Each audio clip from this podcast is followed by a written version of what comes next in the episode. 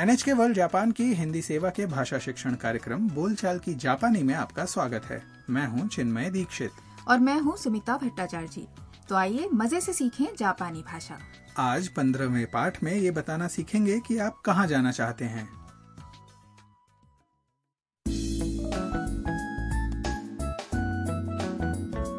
चीन से जापान आई फोटोग्राफर मिया ओनसेन यानी गर्म पानी के कुंडों की तस्वीरें खींचने नागानो प्रिफेक्चर आई है वो टैक्सी चालक को बताना चाहती है कि उसे जिगोकुदानी याएन कोएन जाना है वो जगह सर्दियों में ओनसेन के गर्म पानी में बैठे बंदर देखने के लिए प्रसिद्ध है तो आज के पाठ में सुनते हैं टैक्सी चालक से मिया की बातचीत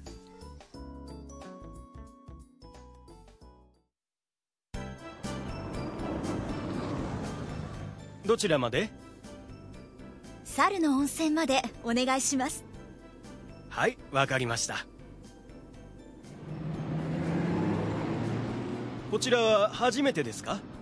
はい初めてです猿の写真を撮りに行きますそうですか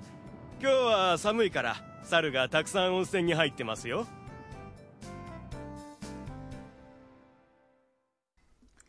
अब इस बातचीत को फिर से हर वाक्य के अर्थ के साथ सुनते हैं पहले टैक्सी चालक ने पूछा どちらまで कहाँ जाएंगी मिया ने उत्तर दिया 猿の温泉までお願いします बंदरों वाले उनसेन जाना है फिर टैक्सी चालक ने कहा はいわかりました जी समझ गया こちらは初めてですか यहाँ पहली बार आई हैं मिया ने कहा はい初めてです जी पहली बार है 猿の写真を撮りに行きます बंदरों की तस्वीरें खींचने जा रही हूँ ये सुनकर टैक्सी चालक ने कहा そうですか अच्छा 今日は寒いから猿がたくさん温泉に入ってますよ आज ठंड है इसलिए बहुत सारे बंदर ओनसेन में बैठे हैं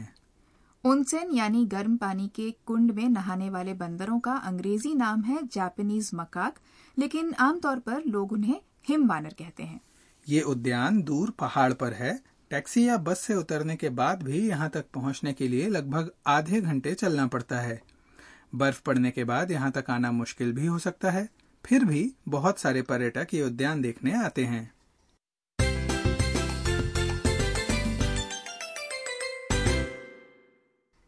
आज का मुख्य वाक्य है 猿の温泉までお願いします यानी बंदरों वाले उनसेन जाना है ये वाक्य याद करके आप टैक्सी चालक को बता सकेंगे कि आप कहाँ जाना चाहते हैं इस वाक्य में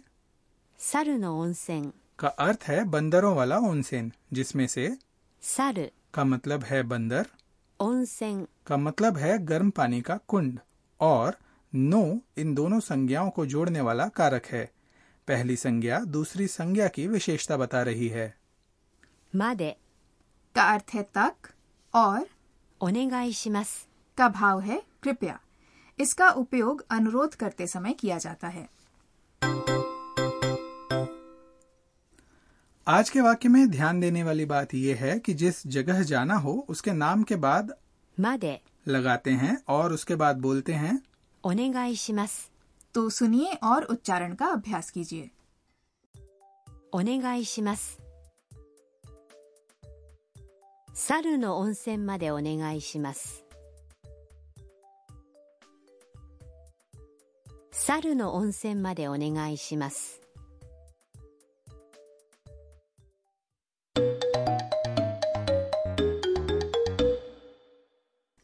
अब सुनते हैं टैक्सी चालक और सवारी के बीच एक छोटी सी बातचीत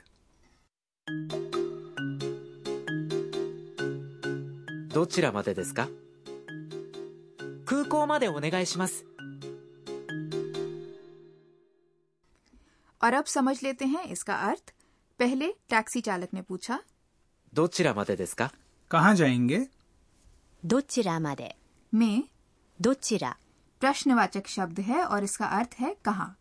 ये どこ से अधिक विनम्र है सवारी ने उत्तर दिया 空港までお願いします。 हवाई अड्डे जाना है 空港 का अर्थ है हवाई अड्डा इस शब्द में ऊ और ओ की ध्वनियां लंबी हैं तो आप भी सुनिए और दोहराइए 空港空港までお願いします。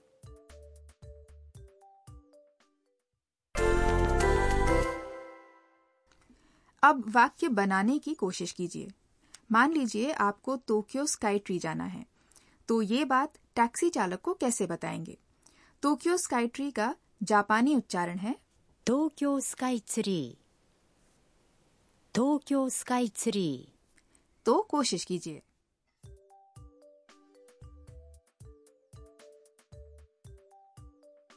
東京スカイツリーまでお願いします。 कभी कभी ऐसा भी हो सकता है कि आपके हाथ में कोई पर्ची या नक्शा हो मान लीजिए आप नक्शा दिखाते हुए टैक्सी चालक से कहना चाहते हैं कि इस होटल में जाना है इस होटल के लिए जापानी में हम कहेंगे このホテル。このホテル。 तो कोशिश कीजिए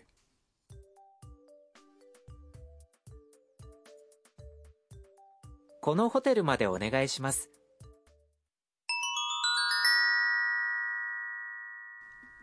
अब समय है संबंधित शब्द सीखने का आज हम पाठ की बातचीत में से ही एक वाक्यांश के बारे में विस्तार से बताएंगे ये वाक्यांश है お願いします。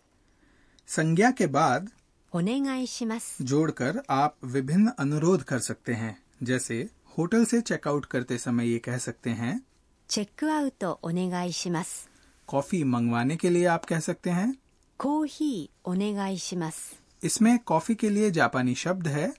コーヒー。コーヒー。 इसके अलावा रेस्तरा में बिल मंगवाते समय आप कह सकते हैं お会計お願いします。 यहाँ बिल के लिए जापानी शब्द है お会計。お会計。 तो सुनिए और दोहराइए チェックアウトお願いします。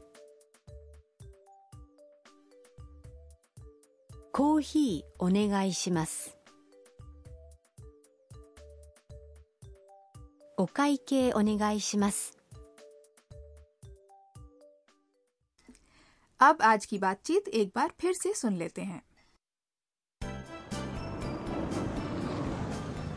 どちらまで猿の温泉までお願いします。はいわかりましたこちらは初めてですかはい、初めてです。猿の写真を撮りに行きます。そうですか今日は寒いから猿がたくさん温泉に入ってますよ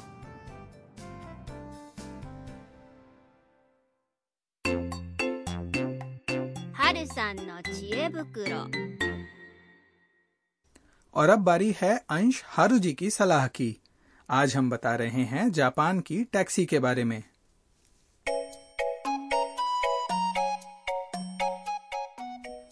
जापान में टैक्सी का किराया दूरी से तय होता है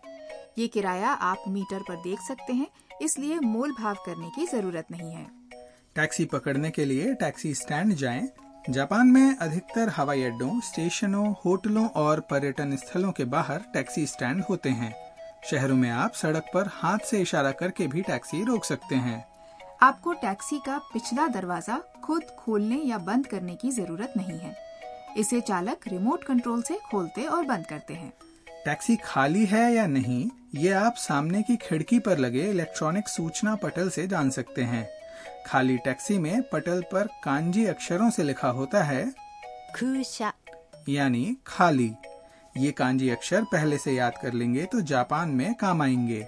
वैसे आप फोन करके भी टैक्सी बुला सकते हैं और आजकल तो टैक्सी सेवा के ऐप भी उपलब्ध हैं कुछ में अंग्रेजी भाषा की सुविधा भी है कम आबादी वाली जगह जा रहे हों तो पहले से टैक्सी बुक कर लेना अच्छा रहता है यूं तो टैक्सी सुविधाजनक होती है लेकिन बड़े शहरों में अक्सर जाम लग जाते हैं जिसके कारण बहुत ज्यादा समय लग जाता है आपको ये भी ध्यान रखना होगा कि यात्रा का समय बढ़ने पर किराया भी बढ़ जाता है